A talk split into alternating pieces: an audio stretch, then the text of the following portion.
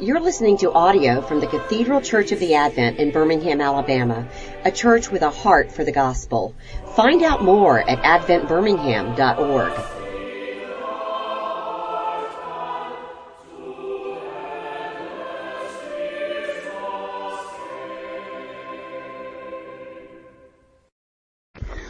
Father, I thank you and praise you so much for your grace in sending your son Jesus to buy us back from sin and death with his own life poured out um, on the cross. And I thank you, Lord, for the way that living in light of what you've done for us changes everything. It changes the way we view everything. It changes how we are and what we do and how we view what we do and who we are. And so we ask, Lord, that this morning especially you would um, break in and break through to us through the words of Scripture, um, through the witness of the traditions of the church.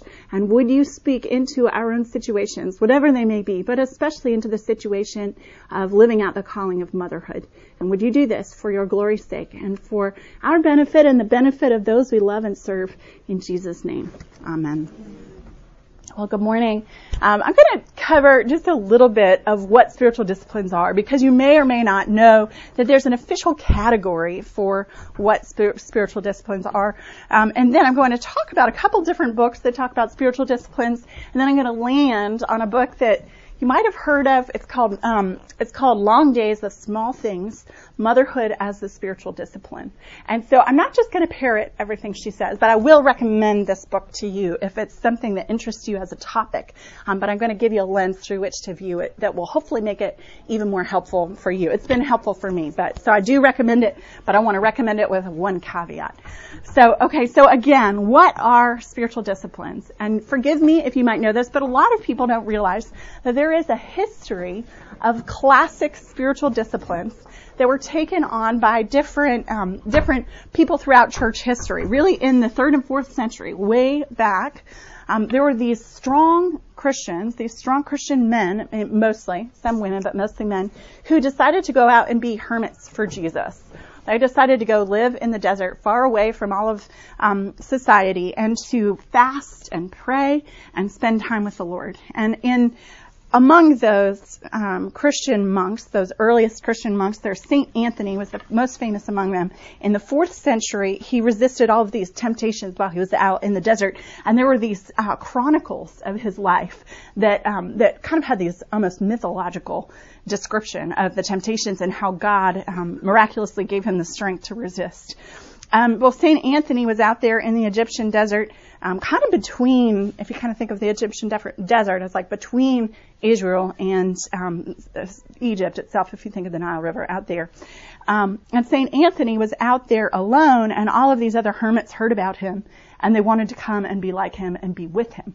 And so, I know, so much for being a hermit. So in St. Anthony, that sounds familiar. I just want to get away and have some peace and quiet. Well, no, everyone else wanted to get away with him. And so he started gathering these other hermits together only once a week. He said, I don't want to see you all week except on Sundays. And they would come together once a week for worship and a communal shared meal on Sundays. And then they go off to their cave in the middle of the desert and spend the rest of the week praying and fasting. And that was the first kind of monasticism where there was a common life that was shared. And that set the stage for what we currently know as monasticism, these communities of monks or nuns that covenant and say these vows together that they will live together and that they will take on certain vows. Certainly chastity um, is usually a vow of monasticism, always, I think that's a given. Poverty um, different other disciplines are taken on. And these different kinds of disciplines were kind of codified together now in the sixth century by Benedict, who was one of these other early monks. And this rule was basically a way of having kind of a list of what they would do and what they would covenant to do together as a community, a way of patterning their life together as monks living in community together. Um, and it was actually, the rule of Benedict was actually meant to help them not be so severe on themselves because actually these ascetic types they'd get uh, an ascetic basically means self-denial these self-denying types they'd get out on their own and they do all sorts of extreme things to try to resist the temptations of the flesh and Benedict's rule was actually gracious because they had to come together and one of the basic aspects of the rule was obedience. And obedience to the Lord, but to the Lord through the leader of the community, often called an abbot, or in female communities, an abbess. Um, and so they were um, emphasizing this heavy submission and obedience to the abbot, and that actually helped protect against these tendencies to want to curb the flesh so much that they would actually do themselves harm. Whew. So, um, so the rule of Benedict helped um, protect, um, but it also helped kind of guide many communities, and it became the rule, the standard, basic form of what different monastic communities throughout Europe for centuries would do. So involved in the rule of Benedict are the disciplines of obedience, which I've already mentioned, silence, which I'm just going to pause in honor of silence, because we don't get a lot of silence, do we? Humility, prayer, in different kinds of prayer, but especially for the monastics, they would pray the daily office seven times a day. They would pray through. So what we have as morning prayer is just one of the times of the day when they would pray seven times a day, all throughout the night. And if you ever go to any of the abbeys in um, in England or in Europe, what you'll see is that they lived right next to the church, and so all of the monks and nuns would be up in this one dorm, and they had these night stairs that they could so that they could get to the church at midnight and at 3 a.m. or whatever time it was, so that they could pray um, quickly and then tumble back into bed. So they prayed around the clock. They um, they renounced their possessions and they shared all their possessions together, their common possessions. And there was often a vow of poverty taken on with that.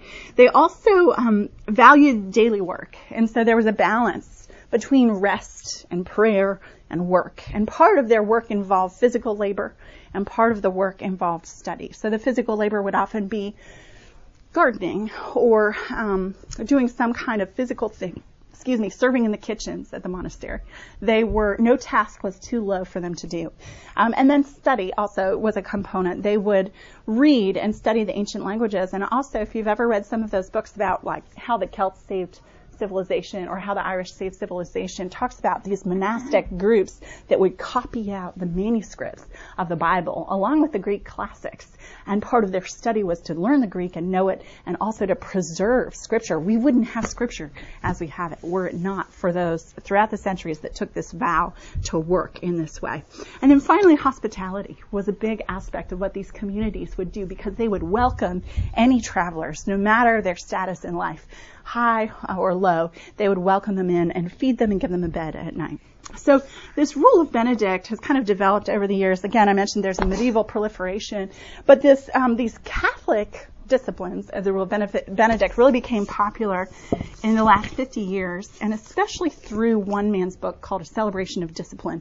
This guy's name is Richard Foster, but I'm I I always call him Stephen Foster. and I think about Camptown Racist sing this song because I feel like for me it helps kind of burst the bubble of its solemnity and self-importance, which it is a very important book and it talks about very important things. Um, and yet I have a lot of issues with it. And so I'm going to tell you about some of the pros and cons of this book and some of the pros and cons of this mindset of setting out on a path and saying I'm going to do all these things and then I'm going to grow spiritually from it.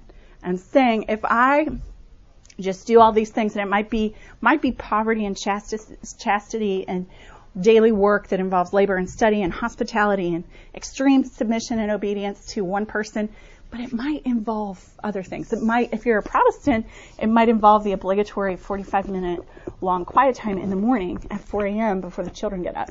My mother did that i think every day of our um, of our lives and uh, but i i i I fail repeatedly at that goal. And I imagine many of us fail at that goal. If you've been up at 3 a.m., there's no way you're going to get up at 4 a.m. again. Um, if you've been up at 3 a.m. to nurse the baby, you're not, you're, it's not going to happen. You need as many of those hours of sleep as you can get. So again, this is what this new book um, looks at. So Richard's, Richard Foster's A Celebration of Discipline, the subtitle to the book is uh, The Path to Spiritual Growth. Growth. Um, so the whole title I don't like because sometimes discipline doesn't feel good. It's hard to celebrate it. And then it's questionable whether or not it leads to spiritual growth. And so these are some things I'm going to talk about in the next few minutes. So Richard Foster is a Quaker. And he, in this book, talks about three different kinds of disciplines, and he numbers four within each of the three different categories, making up a round total of 12.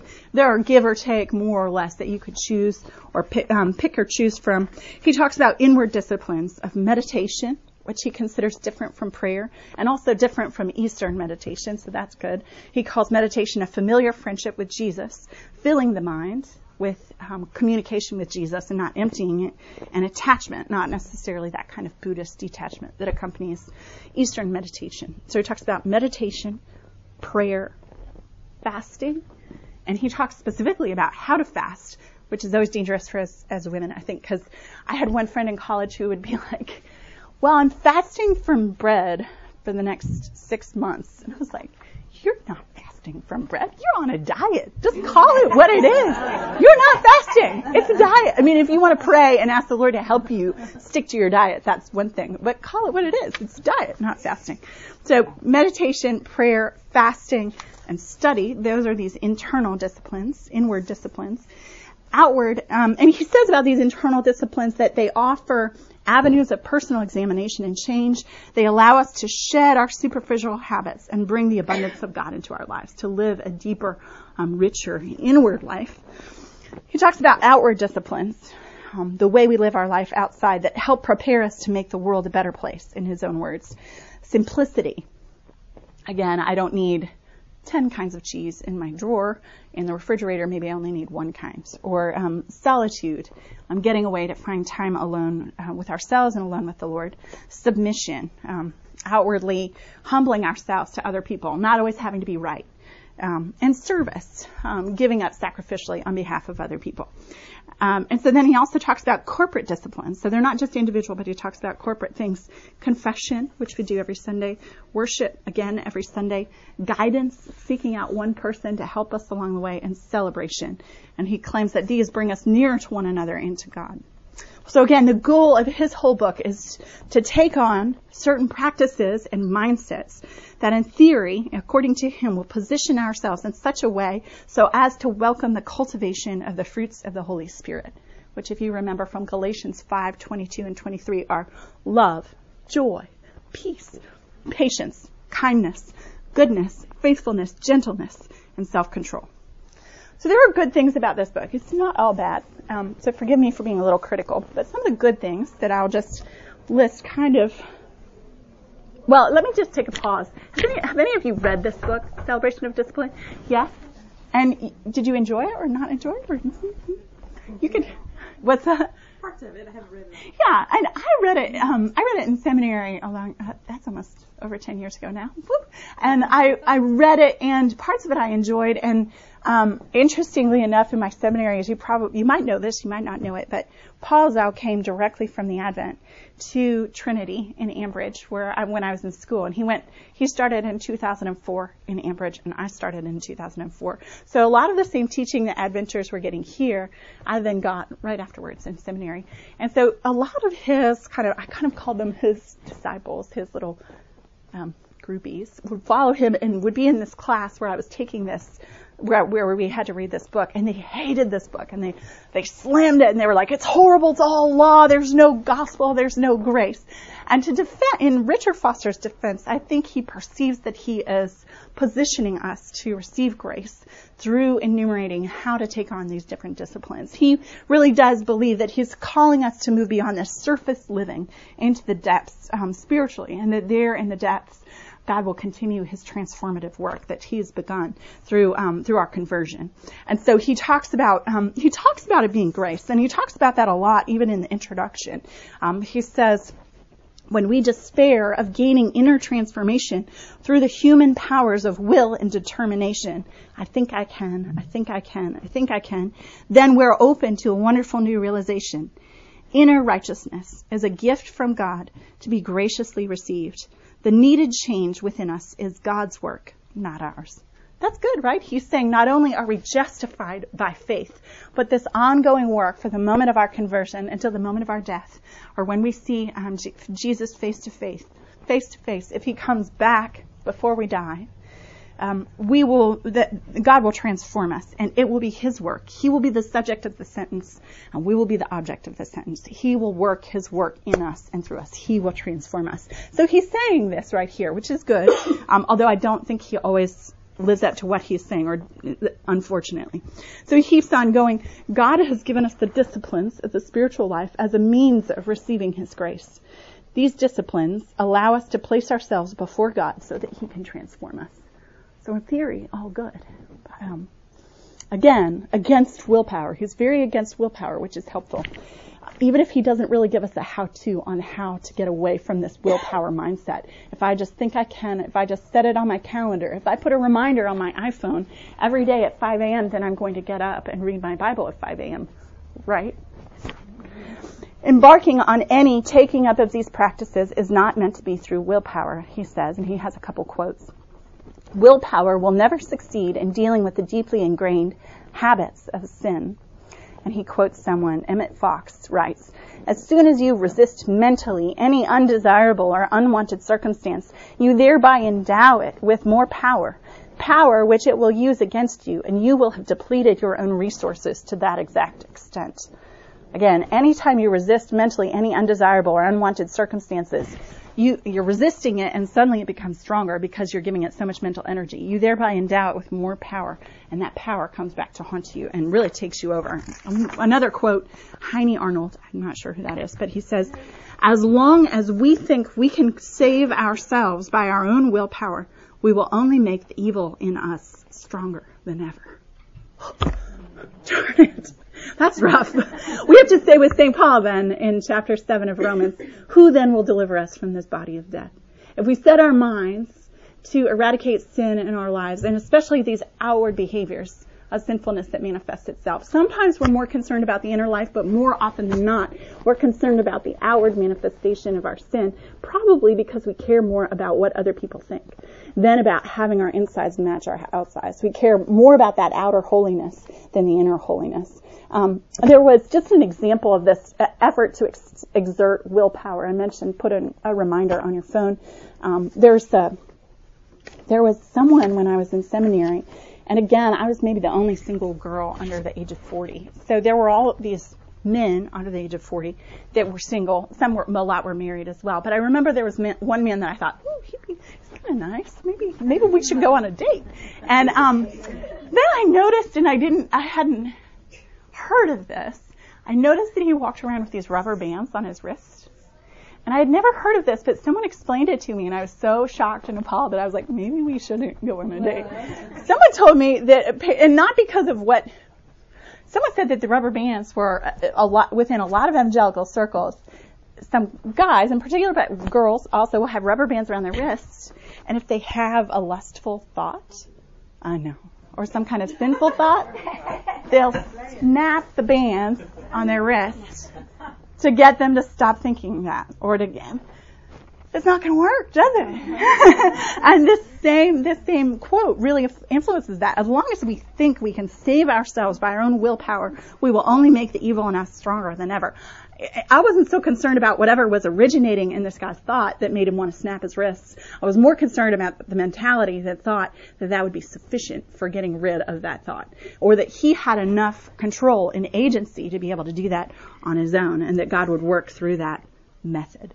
So again, the danger is that we would approach spiritual disciplines, I lost my book over here, with that same mentality, the snap our wrist mentality, the set the alarm on our phone and it's going to work and we're going to do this because very often that's in our own strength.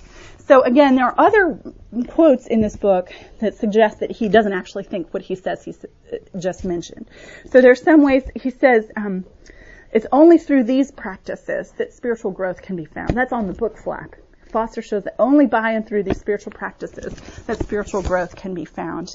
He also says let us be among those who believe that the inner transformation of our lives is a goal worthy of our best effort there's a sense in which that's true. Yes, we want to put, you know, put our best before the Lord and we want to trust that He can work through our agency. Um, but the danger is that he's actually putting forward a new law um, rather than just positioning ourselves for inner transformation. Uh, what he, which is what he says. He says he doesn't intend for this to become a law, but simply to be a middle way between the two errors or extremes. And he identifies moralism on the one side and antinomianism on the other side. Moralism is can-do willpower and externals over internals and us, our agency over God's agency. And antinomianism is throw up our hands, nothing's going to work, so anything goes. So because we don't have this agency, well then we can simply um, devolve into a life of sin. Anything goes. Um, and those are two, that's a false dichotomy.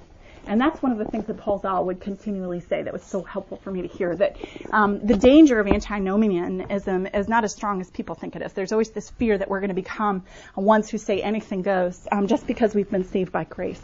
But in fact, um, when grace has truly been received by the old me, somehow miraculously, I voluntarily want to obey despite myself. I voluntarily find myself no longer doing thus and such, no longer lying as a way of habit, no longer um, caring very much what other people think, no longer being as self-absorbed, as self-conscious, um, as self-justifying, um, wanting to do everything through, um, wanting to be justified through my own works. Suddenly, um, because I've been justified by God's work on my behalf, there is this voluntary desire to do the works of righteousness and trust that God will in fact be the one to produce those works within me. Okay. So there are some dangers again to this thought, this approach that says that we'll we'll position ourselves to receive from God. Um, if we are the agents, then uh, the agents of change, then suddenly if we think we can do fill in the blank, then if God doesn't do what we expect in return, if I set my alarm and wake up every day at 5 a.m., but I'm still um, lying all the time, or I'm still um, angry all the time, and it doesn't actually change my demeanor, then I'm going to be really mad at God. I'm going to say, God, I did my part. I woke up every day and I expected you to do your part, which was to, to do this and this. Um, and then we're upset when he doesn't hold up to his part of the bargain. Or we'll get frustrated and dismayed and fall into despair about persistent sin. The honest truth is that sin is going to persist in this lifetime until we die or until we see the Lord Jesus face to face. And we don't always have control over or say over which sins go away and which sins he heals us from in this life.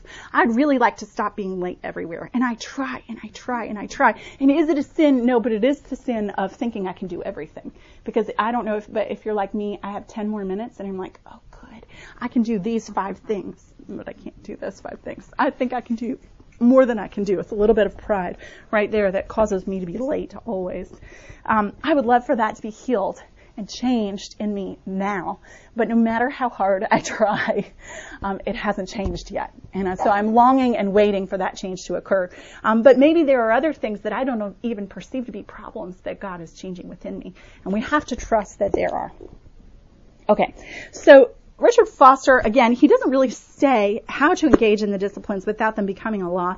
And I would say that his own attitude towards them at the time reveals that he does in fact view them as a law rather than as options. He considers them as essentials, hallmarks of the Christian life that we all must undertake.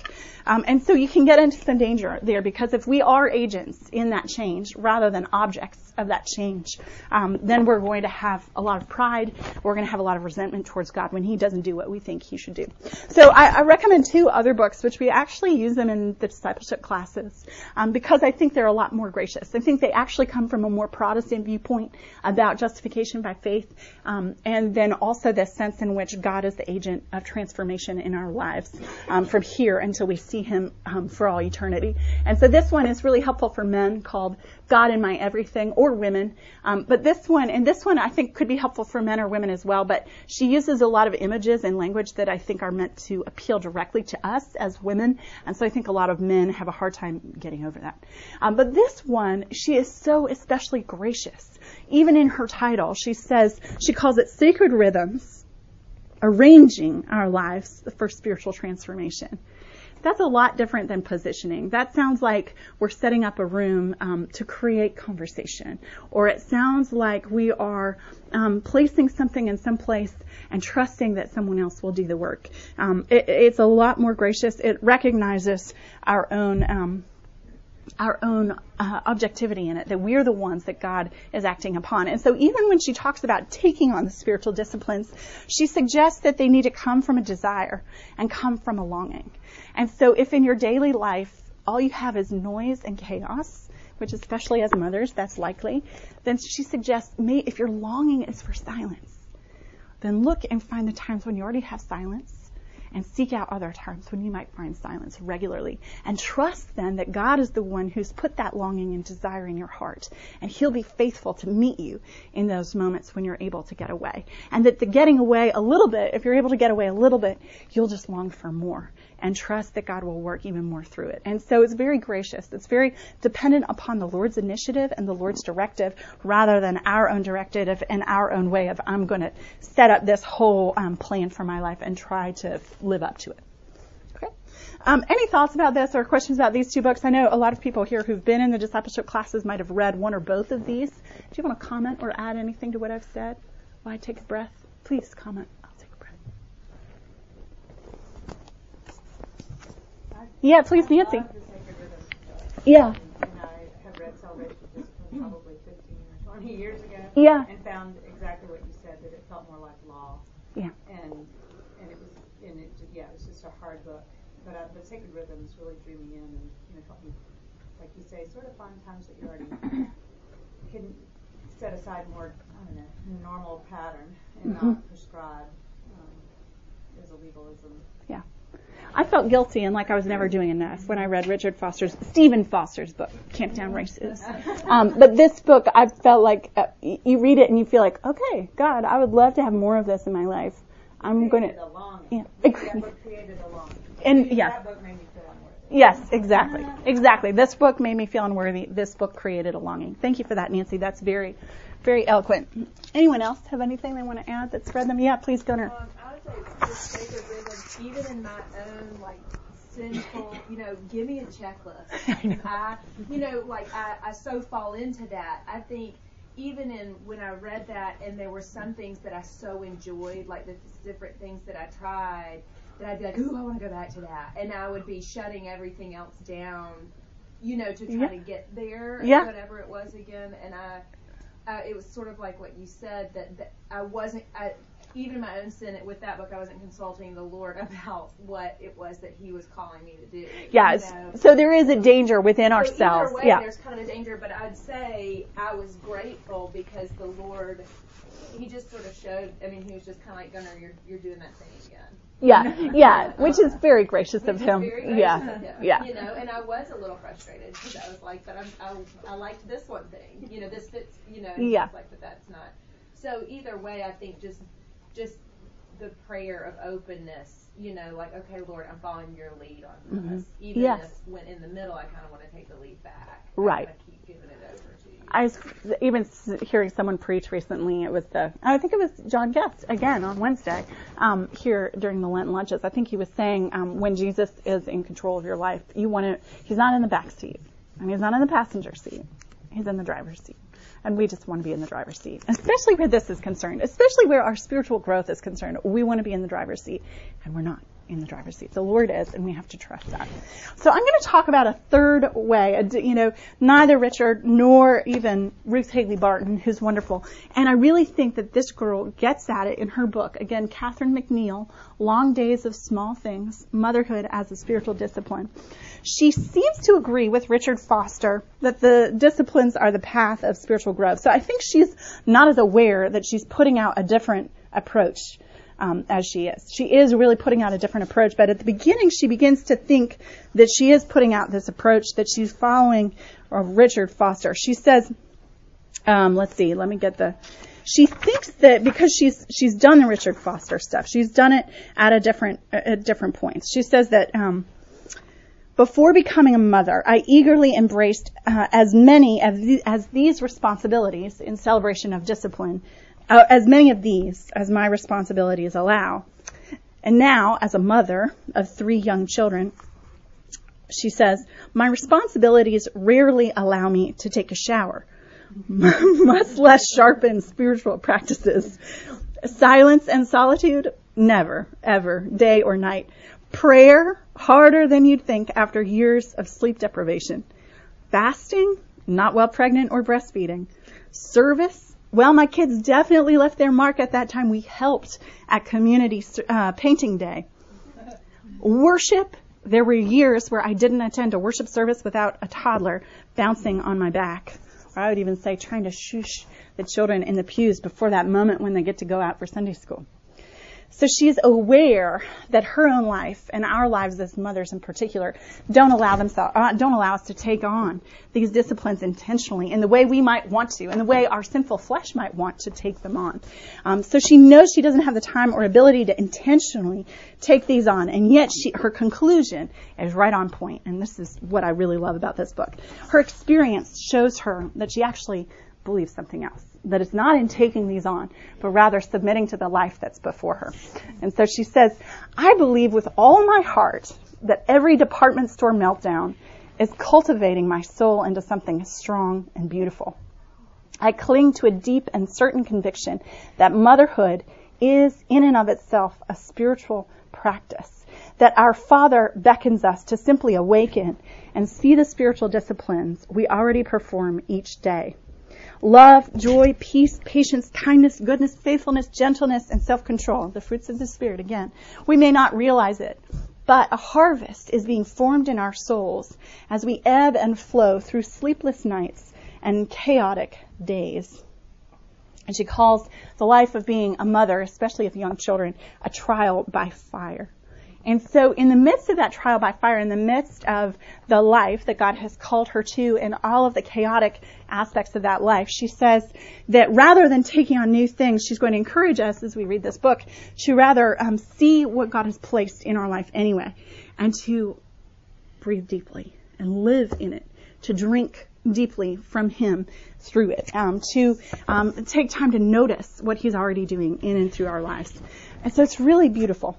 So she sees that by actually submitting to the life that God has given her with all of its sacrifice, with all of its labor, with all of its suffering, that is where and how God is going to meet her and then transform her. Um, and so I would say that this is true for us as well. Um, and she goes through their beautiful chapters in this. Again, I, she says that men could read it, but she gets very explicit about some of the physical aspects of being a mother that maybe some men would be squeamish about it. But she, um, she has all of these different um, chapters that are very theologically formed about, um, and they're all under these theological terms. So redemption, consecration, creation, incarnation, nurture, service and solitude, and sacrifice and surrender. And in the at the end of each chapter, she really describes really just going through the life of being a mother and some of the things that she experiences daily and the way in which she experiences God's grace to her and some of the work that God is doing in her while she is trying to get her children ready for school or while she is trying to get um, through the door. She talks one of the first images that she uses is having two children and a baby in the carrier and having gotten groceries and trying to open a door to get out of a shop. And no one, she, just even the balancing act of doing that um, was something that was a way in which God spoke to her about what God was doing in her life. And so it's really beautiful. The Lord taking um, what was already going on in her life and speaking to her about what He was doing. And she helps us trust that God is doing something in our lives, even when it doesn't feel like it. So one last little bit about her book that I really love, and then I'm going to spend the next few minutes on um, God's book, on Scripture, and what Scripture has to say about this. And um, the chapter that I've most recently read is called um, Service in Solitude, All Nighters with God. And where I am as a mom with a baby that doesn't sleep, I was particularly drawn to this chapter. And she quotes Richard Foster in this chapter on page 100. She quotes Richard Foster as saying um, about the disciplines, um, the flesh whines against service, but screams against hidden service. Again, Motherhood is all about hidden service that we don't get credit for. It strains and pulls for honor and recognition. It will devise subtle, religiously acceptable means to call attention to the service rendered. If we stoutly refuse to give in to this lust of the flesh, we crucify it. Every time we crucify the flesh, we crucify our pride and arrogance. I want to zero in on this because that is a quote from Richard Foster, and I think he is wrong. Did you hear the agency? We crucify the flesh um, we crucify the flesh, and he's he's he's showing um, this misguided view. And when you read, um, I'm reading now Galatians chapter 2, and St. Paul, in talking to the Galatians, they also had issues with agency. They were saved by grace through faith, and they then wanted to take, we'll take it from there. And there were teachers that came in and told them, you've got to take it from there. You've got to be in charge of your own spiritual transformation now. Now that you've been saved, what are you going to do? And, um, and Paul is so concerned that they rest and that they rest in the work that God had done on their behalf. And so he's talking about what it means to be justified by faith and not through works of the law. Um, and so he talks about this new life in verse 20. This maybe was a verse that you memorized um, as a young person, like like I did. Um, I have been crucified with Christ. It is no longer I who live, but Christ who lives in me. And the life I now live in the flesh, I live by faith in the Son of God, who loved me and gave himself for me. I do not nullify the grace of God, for if righteousness were through the law, then Christ died for no purpose. I have been crucified with Christ. Do you hear the passive voice in that? Not I crucify the flesh, like Stephen Foster says in his book. Not we crucify the flesh. We have been and it's past tense. We have been crucified with Christ. We are passive. We're the objects in the sentence. God is the subject. We're the object on the other side of the verb. We, yes, we are involved and we have some agency, and yet we are objects of what God is doing, of God's work in our life. When I first um, really attached myself to this verse was not long after becoming a Christian at age 13. I'd kind of been sort of a Christian, but hadn't really engaged with um, Jesus' death on my behalf as a sinner until I was 13. And then reading this verse and memorizing, I, I thought what it meant was that I had to, in my self-denial and denying the things that any um, teenager would want to do with their life, all of the freedoms that you suddenly now have or seem to have, and wanting to um, enjoy them with abandon, I felt like I wasn't allowed to as a Christian. Some of those things I probably probably was better off not enjoying and some of the things maybe weren't that bad. But I felt like in that denial and that um, turning away from those things, I was crucifying the flesh. And now I believe that's not true. Again, God is the agent of change in our lives. And so, um, even as the bells ring, I'm going to go to Hebrews chapter 12 which is where I'm going to finish. Because in Hebrews chapter 12, the Lord says um, to this people that were suffering, and He was calling them to endure in the midst of the suffering and the trials that were right before them. Endure because Jesus endured the cross. Endure because God is working something through this. It's almost echoing Romans 8. And He says, My son or daughter, do not regard lightly the discipline of the Lord, nor be weary when reproved, reproved by him. For the Lord disciplines the one he loves, and chastises every son or daughter whom he receives. It is for discipline you have to endure. God is treating you as sons. For what son is there whom his father does not discipline? If you are left without discipline in which all have participated, then you are illegitimate children and not sons. Besides this, we have had earthly fathers who disciplined us and we respected them. Shall we not much more be subject to the Father of spirits and live? For they disciplined us for a short time as it seemed best to them, but he disciplines us for our good, that we may share in his holiness. For the moment, all discipline seems painful rather than pleasant, but later it yields the peaceful fruit of righteousness to those who have been trained by it here he's saying the circumstances of our lives, the suffering that we have no control over, even the day to day chronic things that we might experience, like back pain. And I'm not saying don't go to a doctor and get your back pain fixed, but in the midst of the back pain you already have, it might be that God is asking you to call out and rest upon Him, to call out to Him in prayer for His strength and His guidance in the midst of what you find yourself experiencing. And the same is true for whatever circumstance we might find. It might be that you're experiencing the pains of motherhood or the day-to-day um, torture of sleeplessness, which is really a legitimate, bona fide international form of torture. You might be experiencing that as well, or it might be something else. It might be um, loneliness. It might be a difficult dare I say it, um, relationship. It might be um, a stress that you have no say over, something that's going on in your husband's life that you cannot control or change as much as you might like to. Um, all of these different things that are outside of our control are within God's control. And there's something about um, submitting to them and allowing God to um, work through us, trusting in His love and mercy towards us, and welcoming His work in our life. And so, um, God is the one who transforms us. And as we engage in different other practices, or as we recognize the way God is at work through the things that we're already experiencing, we can then, then we really are positioning ourselves to receive what He might have for us. When we submit to His will on our behalf, when we let it go. And this is one last quote, and I know I'm going over time, but one last quote from her that really gets at this submission to what God is doing is um, in that same chapter on service and solitude. She says, um, again about service. Mothers serve their families in all manner of dirty and undignified positions willingly taking on a workload so extensive and ongoing you could never hire someone to do it.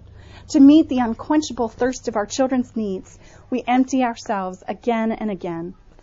I have nothing left. We've all said this at one time or another, even if no one was around us to hear it. The services we perform as mothers bring us to the end of ourselves, often without support. Nothing left to feed ourselves, nothing left to give God. No one around to pick us up off the floor.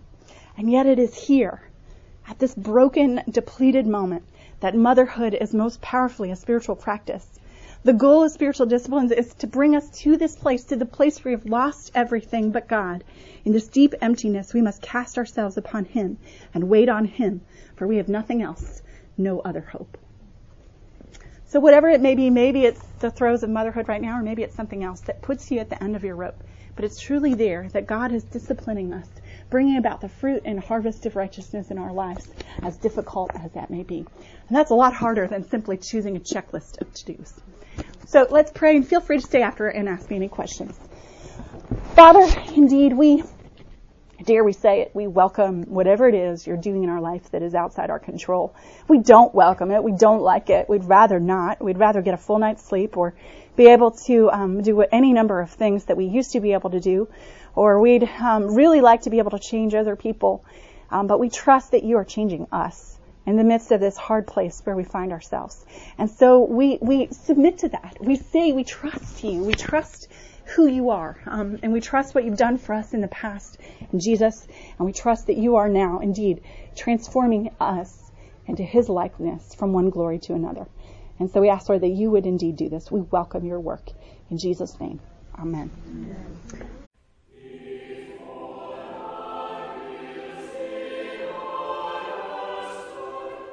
You've been listening to audio from the Cathedral Church of the Advent.